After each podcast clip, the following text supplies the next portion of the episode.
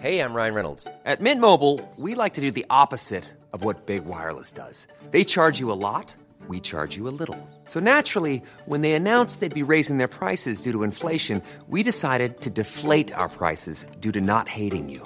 That's right. We're cutting the price of Mint Unlimited from thirty dollars a month to just fifteen dollars a month. Give it a try at mintmobile.com slash switch. forty-five dollars up front for three months plus taxes and fees. Promo rate for new customers for limited time. Unlimited more than forty gigabytes per month slows. Full terms at mint mobile dot com. Millions of people have lost weight with personalized plans from Noom, like Evan, who can't stand salads and still lost fifty pounds. Salads generally for most people are the easy button, right? For me, that wasn't an option. I never really was a salad guy. That's just not who I am. But Noom worked for me. Get your personalized plan today at noom dot com. Real Noom user compensated to provide their story. In four weeks, the typical Noom user can expect to lose one to two pounds per week. Individual results may vary.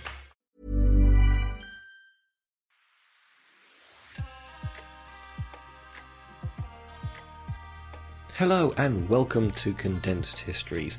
I'm your host, Jem Duduchu, and what we do here is we take a piece of pop culture and we show how either deliberately or kind of accidentally there's some real history underneath it. So we condense the pop culture and we condense the history, so it's it's almost like you get a concentrate of information on this podcast as I take between half an hour and forty minutes to bring you on a journey, to hopefully tell you some things you don't know before. And so what are we doing this time round? Well, I'm going to be talking about Euro twenty twenty. A game of football to determine the victors, for this year at least, and indeed at most. Which, of course, is happening right now in twenty twenty-one. It's a weird time at the moment. So, with that in mind, I'm going to say this topic of the Euros will, of course, bring us back to early medieval Byzantine Empire.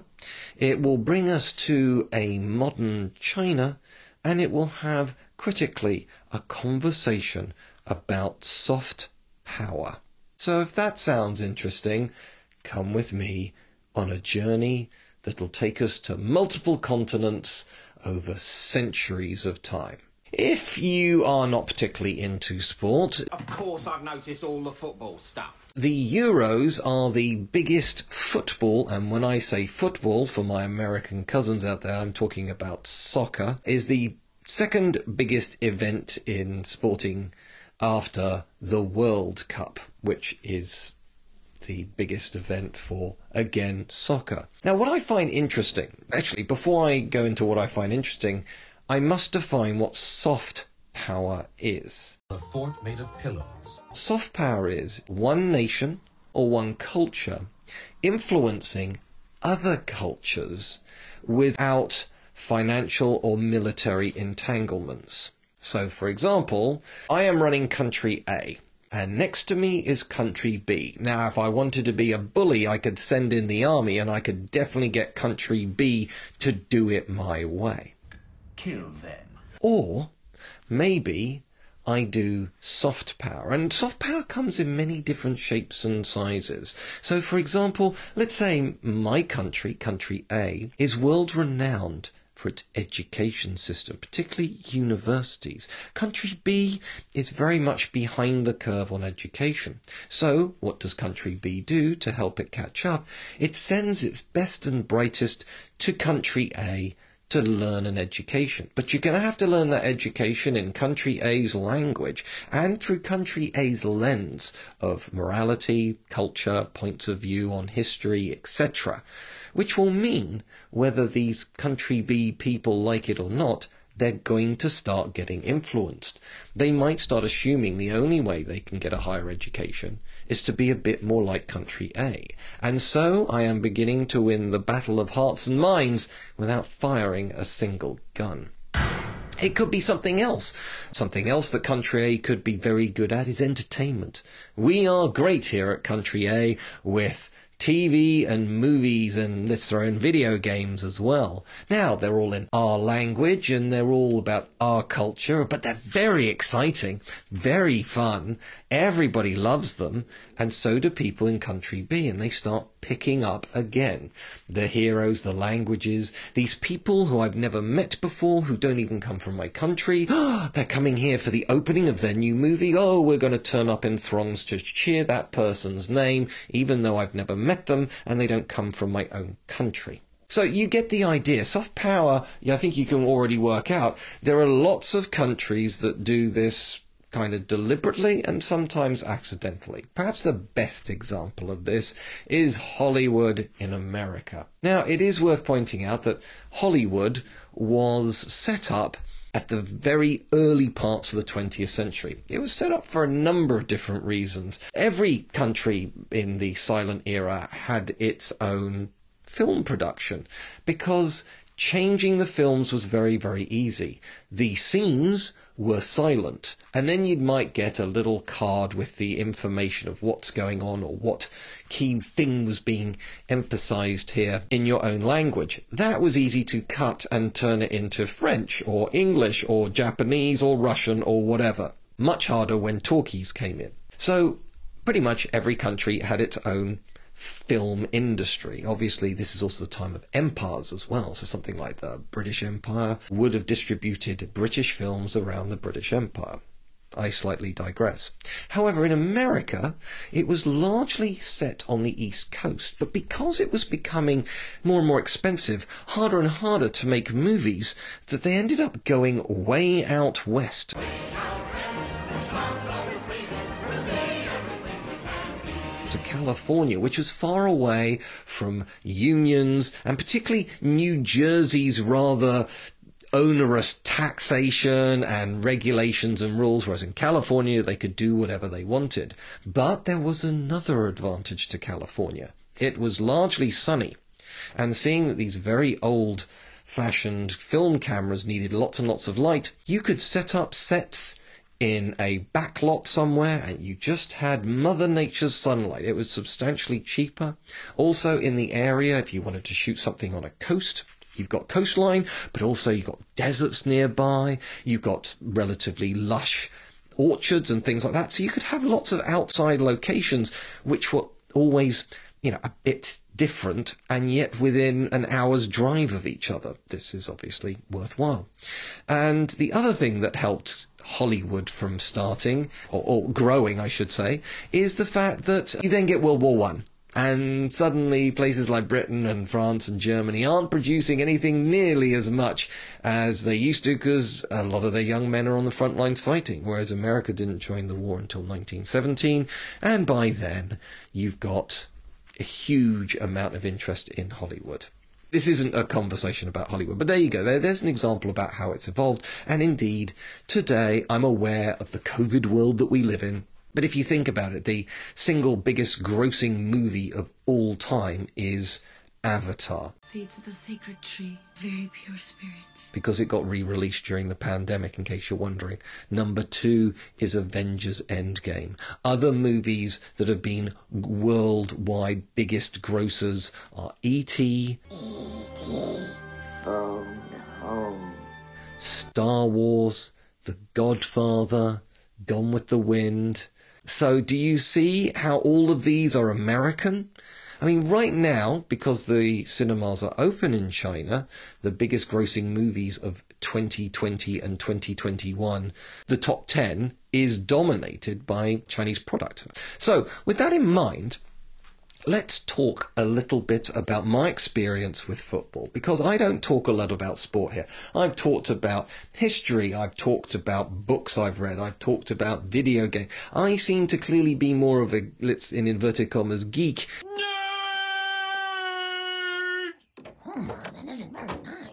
Marge, try to understand. As a jock, it is my duty to give nerds a hard time. Then I am some kind of, in inverted commas, jock. And you're right, I was rubbish at sport at school. However, I'm not one of these people that's super into football. My issue is that I think football's a fun game, and it's great when there's a lot riding on it. But if it's something like Reading versus West Bromwich Albion on a mid-league table game where neither of them have any chances of either relegation or promotion, it's just going to be a fairly boring match. I mean, if you're really, really into Reading F C, good for you. Enjoy yourself. Fill your boots. Have fun. You do you. But the rest of the world doesn't really care. You're a Spurs fan, aren't you? Well, my family are. I'm not really into football. As I said last time, you suddenly remembered you were a massive Liverpool fan twenty seconds after they'd won the European Cup. Spurs, eh? Well, I'm going to let you off after what we did to you last week. This is why I, I quite like watching a Champions League final, because you tend to get the same sorts of teams cropping up. Yes, it's a Man City, or it's a Barcelona, or it's a Bayern Munich. You know, the, these names keep cropping up again and again. But it is kind of exotic when you see something like Liverpool playing A C Milan. You know, those those teams do not play each other all the time. And when it is a Champions League final, it's worth millions to that particular football club, but it's also worth the pride. This is what people have been building up to. And indeed, there is, I think, a fairly strong argument that Champions League football genuinely is better than the things like the World Cup, because these are the biggest teams in the world and they get the best players. They don't all have to come from the same country. If you just get every footballer from, let's pick a, a country that everybody thinks is awesome, generally, Brazil, you know, they've got lots of good footballers, but maybe, just maybe, the very best goalie in the world is German, and the very best centre midfielder is French. In which case, what you want is the best people, not necessarily the same nationality. But undeniably, there is a, a, a fizz when it is country versus country. This is soft power again. You can start lording it over each other without anybody necessarily being killed. And therefore I remember twenty-five years ago was Euro ninety-six. That was the last time there was a major sports tournament in the realms of football here in the United Kingdom. Yes, there was football in the twenty twelve Olympics, but that, that, that's slightly different. But I remember the sheer excitement. I had been into football since about nineteen ninety, but it was nineteen ninety-six that really caught my imagination, where people like David Seaman and McManaman, who I always thought was a thoroughly underrated player for the record. You know, these sorts of names were sort of the putting on the English jersey, and we obviously did pretty well. We got to the semi-finals and got knocked out by Germany. Because. And oh my goodness, that Gazza, such close shot. Oh, just just millimetres off scoring and getting us through to the final. And of course it came with that marvellous song, uh, Football's Coming Home. Three lions on our shirts, I should say, uh, but it's the one that goes, yeah, Football's Coming Home, uh, with Badil and Newman. I was in my twenties. It was just everything. Although I do remember me and my mates, we wanted to go and watch one of the matches in a bar in central London, and they looked at the five of us. We were just very normal guys. And they just went, sorry, uh, you know, we, we don't allow groups of men in on their own, you know, because of potential violence, uh, potential trouble, they said. And we just looked at each other like, no, we're the ones scared of trouble. We're not going to cause any trouble. But yeah, that was slightly disappointing. But anyway, hey-ho, that's that. And then, you know, there's ten years ago, the England team was utterly rubbish and they've just been booed at by the fans. They've been rebuilt under Gareth Southgate, who just before the tournament did this amazing letter, Dear England, which is just a masterclass on quiet leadership, about pride and hard work, w- without being arrogant or aggressive about it. And this is the thing, every country has their own heroic stories in something like football. And going back to America, the weird thing is, which country has the world's largest economy? That'll be America. Which country spends more and has the most effective military machine in the world? That would be America. Uh, which country, as I've already pointed out, has grossed more at the box office than anybody else? That would be America too. America is a world player when it comes to food, fashion, music, so on and so on. All these soft power ways to influence people. You know, there are kids in the jungles of Malaysia who absolutely know sort of who Taylor Swift is, will sort of like boogie on down to her on their Apple phone. Uh, you know, so technology America's sort of number one with as well.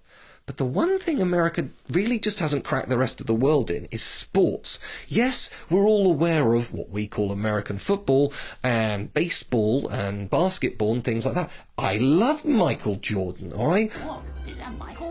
Michael! Oh, it's Air Jordan. Basketball.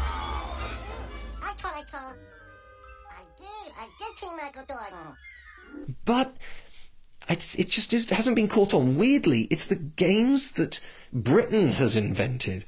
Golf, tennis, football, cricket, rugby. It's just weird that all these ones are genuinely the international must-watch sporting events. It's, it's so weird and unusual. So yeah, America doesn't really get the same oomph around the world of when it is something like a World Cup or Euro ninety-six and or, or Euro twenty twenty. Now, obviously, a bit like the Olympics, what's happened is because nothing happened in twenty twenty, it's all been moved by a year, but it's still being called the right year. I mean, this is like the jokes that were coming out a few months ago saying, look, if you want to convince me that it's March the three hundred seventy-ninth of twenty twenty, I'd believe you, because we haven't really gone anywhere or done anything. We've all kind of put our lives on hold, and it kind of makes sense.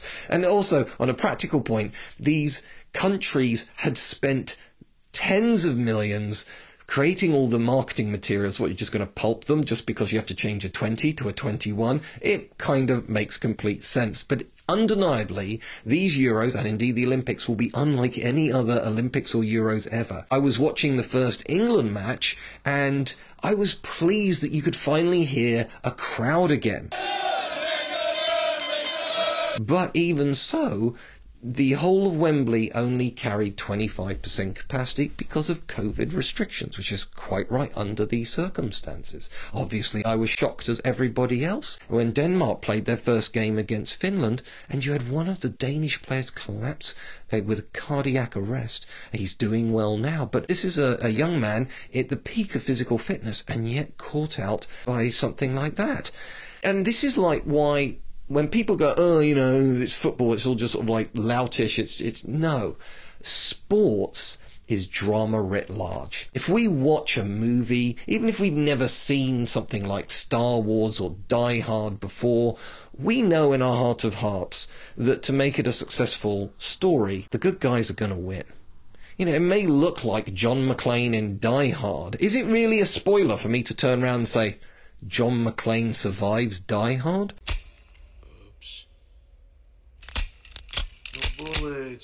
Because you'd probably want your money back if he doesn't, and you get very angry and grumpy with it. But the thing about sports is there's no script.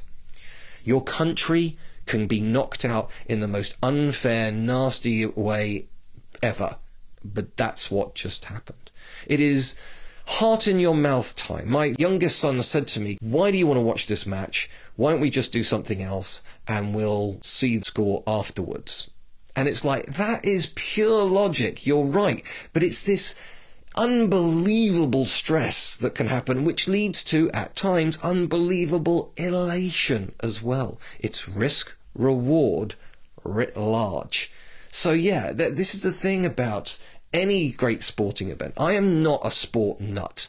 I still don't quite understand cricket, and I love the fact that Russians find cricket fundamentally unfair because it's two people against eleven people, which they're absolutely right, and that is something I agree with Russia on. Whatever sport is your sport, it's very hard when people are representing your country to completely ignore it. You're going to have cars driving around with the flags waving out. There'll be banners. Sometimes, you know, particularly when you get a long way into a tournament and there's a goal scored, you can, or your points scored, you can literally hear the whole street shouting at the same time. Yeah! Because everybody's on the same side, basically. Unlike the Super Bowl, okay, where in America, you know, half the country might be on one side of one guy, one bunch of guys, and the other half are on the other side. It's, so it's a, it's a bit different. So that's, if you like, my, my setup about my relationship with sport. I'm not a diehard sports fan, but I will absolutely watch something like this and become riveted and suddenly become weirdly obsessed with sort of certain players and their performance, just like everybody else. But I don't get drunk. I don't start throwing things around. Sadly, with regrets, I happen to know the N H S has released statistics that there is an increase of domestic violence every time England is knocked out of the World Cup or, or an equivalent tournament like the Euros. That's terrible and awful, and, and just no, absolutely not. Saying that, though, there was a Colombian player back in the nineteen nineties who basically allowed a goal to happen, and when they came back to Colombia, was shot by a drug dealer's hitman. That person was already dealing with their inner demons about what they should have, could have done on the day. There's no need to start killing people over sport. But this is what I mean. It's a big deal, which brings us on to the area of all of this soft power with a historical context. So I, what I'm going to do is I'm going to stick with the current Euros for a moment, and I'm going to start reading out some names, because I've been paying attention to the sponsors on the, the digital boards around the play area. So let's see if you can name these companies in terms of what they do. World's First. That's it. That that's they're just called World's First. How about Ant Chain? How about Hisense? No? Okay, fair enough. Well, if we go back in time to earlier sponsors of these sorts of games, how about these names, brands? Carlsberg, McDonald's, MasterCard, Canon. Yeah, I mean, those are all fairly knowable names. I'm pretty sure you probably even see their logos in your head. But this is an example of soft power, because World's First, Ant Chain and Hisense are all Chinese companies, and their advertising is rubbish. They don't understand how international brands work. World's Finest took me, sorry, World's First, I should say, took me a while to work it out, because it, it was World's First followed by Mandarin symbols, and it's like, World's First what? I mean, that's the thing. It's called World's First, but, you know, you need to know what is it to be World's First. And it turned out that World's First is the actual genuine name of the organisation. What do they do? They do currency transfers. But you can't get any of that because it's written in Mandarin. Now, Mandarin may be technically the most spoken language in the world, but more than ninety-five percent of those people are in China. So if you really want to, for historical reasons, English is the most spoken language throughout the world, most broadly spoken second language. There are more people in China right now learning English than there are people in Britain. Just full stop, that's it. Why? Why is English? English is a terrible language. It breaks all its own rules. It's not uh, completely phonetic either. You try explaining to somebody why cough and slough are very similarly spelt, and yet they sound completely different. It makes no sense unless you start knowing English. It is a very inefficient language to learn. But from basically seventeen hundred to nineteen twenty. So for more than two hundred years, pretty much the biggest player on global empires was Britain.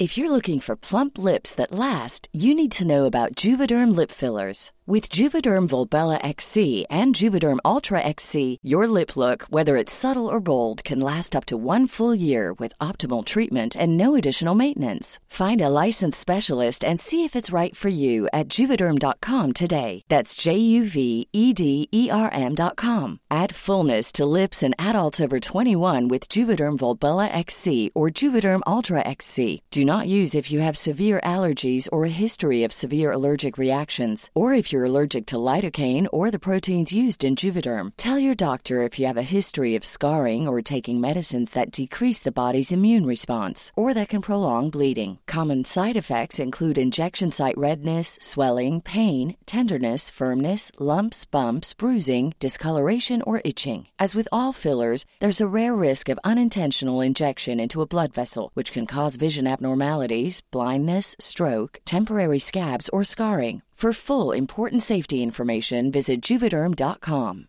Hey, I'm Ryan Reynolds. Recently, I asked Mint Mobile's legal team if big wireless companies are allowed to raise prices due to inflation. They said yes. And then when I asked if raising prices technically violates those onerous two-year contracts, they said, what the f*** are you talking about, you insane Hollywood ass f- So to recap, we're cutting the price of Mint Unlimited from thirty dollars a month to just fifteen dollars a month. Give it a try at mintmobile.com slash switch. forty-five dollars up front for three months plus taxes and fees. Promo rate for new customers for limited time. Unlimited more than forty gigabytes per month. Slows full terms at mint mobile dot com. Millions of people have lost weight with personalized plans from Noom.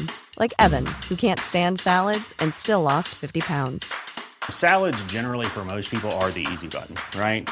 For me, that wasn't an option. I never really was a salad guy. That's just not who I am. But Noom worked for me. Get your personalized plan today at noom dot com. Real Noom user compensated to provide their story. In four weeks, the typical Noom user can expect to lose one to two pounds per week. Individual results may vary. Wow. Nice. Yeah. What you're hearing are the sounds of people everywhere putting on Bombas socks, underwear, and T-shirts made from absurdly soft materials that feel like plush clouds. Yeah, that plush. And the best part? For every item you purchase, Bombas donates another to someone facing homelessness. Bombas, big comfort for everyone. Go to bombas dot com slash ACAST and use code ACAST for twenty percent off your first purchase. That's bombas dot com slash ACAST, code ACAST. Then... after World War One, Britain still got a, the largest empire the world's ever seen, but we're seeing the rise of America. And pretty much the next century is referred to as the American century. And again, because they used to be part of the British Empire, although obviously they went their own separate way, they kept their own language. They didn't all decide to start speaking Dutch. The English is stuck on. So, in other words, the world has been influenced by more than three hundred years by this one language, which is why it's hang it's, it's so basically the reason why people are learning English right now in Beijing is an imperial hangover from the British Empire. Do you know what? Kind of makes me proud. Now, people are arguing, you know, we all should be learning Mandarin, but the reality is, if there's one language that's harder to learn and pick up than English, it's probably Mandarin. Closely, probably bottom of the list would be Japanese. They got three different types of alphabet slash character sets. So depending, they got an entire character set on whether the word is originally Japanese or it comes from a foreign origin. I mean, that's a deep dive in the history of the country, as well as also having to learn the language.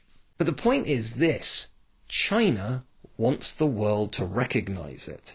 It's been like that, as you know, for about twenty-five years, but it's taken a lot longer to start getting involved in sponsoring major tournaments, sports tournaments. So World's First is currency transfers. Ant Chain is about blockchain technology. That is so specific. There is nobody sitting there watching, I don't know, Ukraine versus Netherlands and thinking, do you know what I really, really want? I mean, that was a fantastic opening match, wasn't it? two nil to Netherlands, then two two. You know, Ukraine comes all the way back. Then Netherlands scores in the last five minutes and wins three two. That, that's a football match.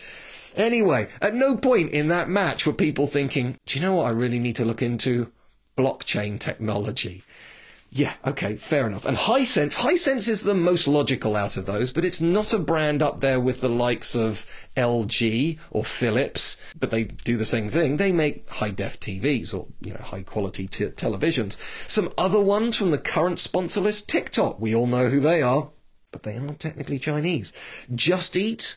That's, again, sort of fairly obvious one. And Heineken. Well, okay, Heineken instead of Carlsberg from years gone by. All of those kind of make sense. But it's a sign that of China's confidence. And I'm going to add into another thing that you may possibly have heard of. China has an entire foreign policy, not based on the military, but instead referred to as Belt and Roads. And Belt and Roads is more than a trillion dollars of logistics and aid support around the world to largely developing countries that have a strategic importance to China. So it may be somewhere like Uzbekistan, or it may be somewhere in East Africa where mining might be a point. And what they'll do, what China will literally do, is say, hey, we're going to come in, we're going to build roads, we're going to build entire towns to support the infrastructure, we're going to improve your harbours and things like that. But, oh, yeah, oh, yeah, all that uh, bauxite ore that you've just mined, yeah, it's coming to China. So, in other words, uh, you may get a lot, but they will get a lot back again. As one editorial I read said, China doesn't forget its debts. You may not be able to pay financially, but then in somewhere like Uzbekistan, which is an incredibly strategically important place between basically China and Russia, but also very close to other places like Pakistan, for example, then having a military base there that in all intents and purposes is actually just part of China. And China can do whatever they want to on that military base. That was worth sticking in a bunch of roads for the incredibly corrupt Uzbekistani government. So you get the idea. This is a way to influence without ever having to start doing a very risky wars. Wars don't always go your way. People die. You might get the United Nations trying to shut you down. They can cost a fortune. So why not spend that money on building and coming across as almost like the good guy? Here's my open checkbook. What do you need? But in the meantime, spreading influence. So I find this fascinating, and believe me, China is not the first place to do it. Going back to the British Empire. Those examples I gave you earlier on about country A and country B, you might as well just change that to Britain and a another country. Oxford and Cambridge, they're not the oldest still functioning universities in the world. I believe the oldest in the world that is still a university is the University of Paris. But we are still talking about medieval. We are still talking about eight, nine hundred years of history, where some of the greatest people from British society have graced the corridors of those two institutions. And indeed, if you told pretty much anybody around the world, I'm going to Oxford or Cambridge University in, in England, people would nod appreciatively. Yes, I just mentioned University of Paris. Okay, fine. And we've got like Harvard and we've got M I T and Yale. Okay, there we go. I'm kind of running out. Look, China may have more money than these other places. They may have more up-to-date campuses than these other places. But the University of Shanghai just doesn't have the same cachet. It doesn't have the same history as these other organizations. In going back to the British imperial time, you would get the upper classes, the sort of ruling classes of these local countries, make sure that they're educated in Britain. They speak English, they probably play cricket. Uh, there was the whole line about the, the generals of the war fought their battles on the playing fields of Eton, the public school side of things as well. Soft power, also combined with other power, and not quite like the Belt and Roads thing, but the British Empire. Today, the British Empire, a lot of people sort of go on about the injustices of the British Empire, and they're there. I want to be quite clear about it. There was one Anglo-Indian writer who said, is the British Empire good or bad? Is such a huge topic, you might as well say, is the Atlantic Ocean good or bad? Because anything you want to find that kind of proves your point one way or the other, you'll find it, as it were. And it was so monolithic. I mean, a quarter of the world's landmass, a quarter of the world's population, all under this one imperial project. There were terrible things there. But the thing that people forget is that the British Empire did fight, but it didn't have a particularly large land army, particularly compared to places like France and Germany and Russia. But what it largely did, the reason why the Royal Navy was the, the senior service compared to the to the army, is that the Royal Navy was protecting all the trade routes. The British Empire was not like the Roman Empire, even though some of the leaders wanted to compare it to things like that. It was, after all, bigger than the Roman Empire. But the Roman Empire always expanded through crushing the competition with the legions. The British sometimes did that, but they just simply didn't have enough men to fight constant large-scale warfare across the face of the globe. No, it was largely a trading empire. They would politely, cynically trade you into submission. They would co-opt you. This is a little bit like Belt and Roads. But if I mentioned the Byzantine Empire, some people call it Byzantine. It never sounds right to me, so I want to call it Byzantine. And before I do, come on, this is the plug. Just very quickly saying, I want you to subscribe. I would love you to give us a review, and I plead to you, tell some people about us. Maybe just retweet the fun little links I put out every Tuesday to the latest episode, or tell somebody, physically tell somebody, that'd be lovely. But please, please help us spread the word on this particular podcast. That's it, job done. Right, so uh, moving on. The Byzantine Empire, what I found interesting about that is, look, it, it, at the very beginning of it, it was basically the Eastern Roman Empire. But the Eastern Roman Empire was sort of in its prime in the five hundreds A D when the West had collapsed, but it was still a formidable trading, military, cultural power, okay?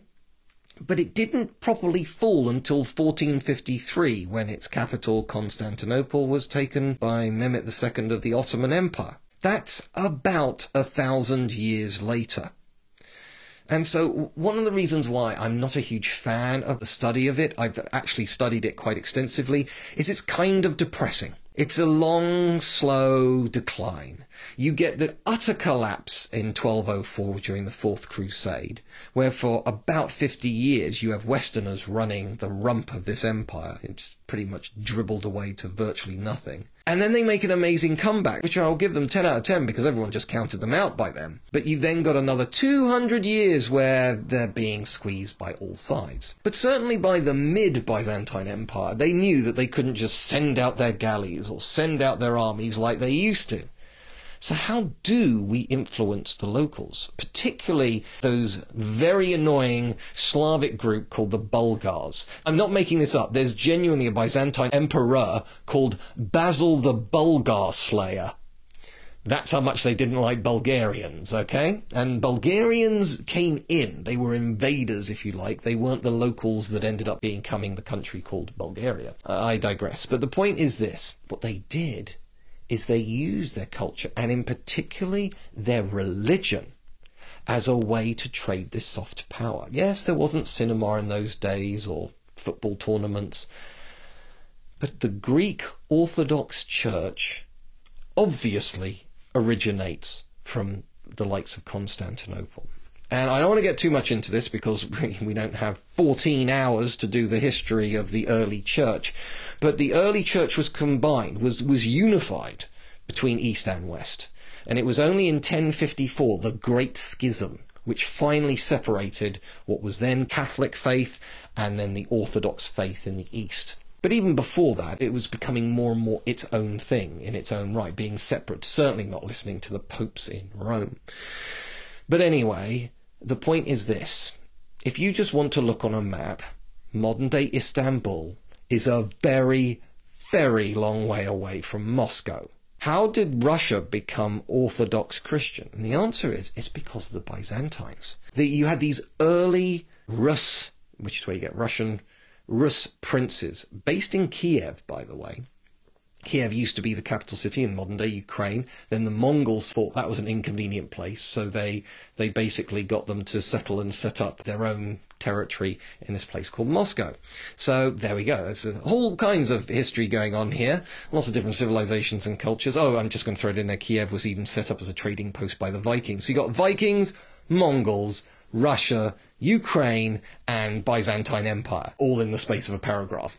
It's pretty good going. So the point is this, that the early Rus princes wanted to unify their people under one faith. At that time, they were pagan. And so, very importantly, one of their ambassadors went to Constantinople and walked into Hagia or Hagia Sophia, which is now a museum. After the fall of fourteen fifty-three, it was a mosque for about, give or take, four hundred fifty years. At the time, it was the largest cathedral in the world and, and was for nearly a thousand years. So no other building, no other religious church structure can claim to have been the largest one in the world for nearly a thousand years. Pretty impressive. Anyway, point is this, that when these people from the, from these diplomats from the Rus arrived and walked into Hagia Sophia, they looked around, and they we literally have the notes about this, the, the letter saying it was as if we walked into heaven itself. And comparing it to the far, far smaller, ropier churches in Rome, clearly this was the one to go for. And that is why, to this day, Russia is Orthodox rather than Catholic or Protestant. the Orthodox faith, a lot of people don't realize that it was used for the convenience of Stalin during World War Two, but fundamentally communism is atheist, just like in China today. So they don't want organized religion, and it was purged. It wasn't completely wiped out. They didn't, I guess they didn't have the heart to quite go all the way, but it had some very, very lean years. But it is now back, and it's back in rude health. And so all of this is linked to the soft power plays of an empire from a thousand years ago. I find this stuff fascinating, and I, I hope you do too. So I guess the next time you see some of these advertisers flashing up on the screens at whatever sporting event, perhaps pay a little bit of attention to them, because if they're not from your country, what are they trying to say? Yeah, they're trying to sell you something, but what's that country trying to do? And particularly with some somewhere like China, things are coordinated from the top up. It, it isn't a completely open marketplace. If your business displeases the Chinese authorities, it will get shut down or broken up, or you will be sent to a prison camp or something like that, house arrest, whatever. That will happen. Now, obviously, it doesn't work that way in the West. So there has to be a question about what's the hidden agenda here. It's basically this trying to say, look, China is just as technologically advanced as everywhere else. And to be fair, it is. Going back to Apple phones, they may be American branded, but they're made in China. It even says it on the back. So, yeah, on that final note, I'm going to leave you with that. What did you think? Have I got you thinking about soft power a little bit? Have I opened your eyes a little bit to some of this stuff too? And, depending on when you're listening to this, what do you think England's chances are to win the Euro twenty twenty championships? Mm-hmm. Anyway, this, this will be dated very quickly. Thanks for listening, and as always, speak to you soon.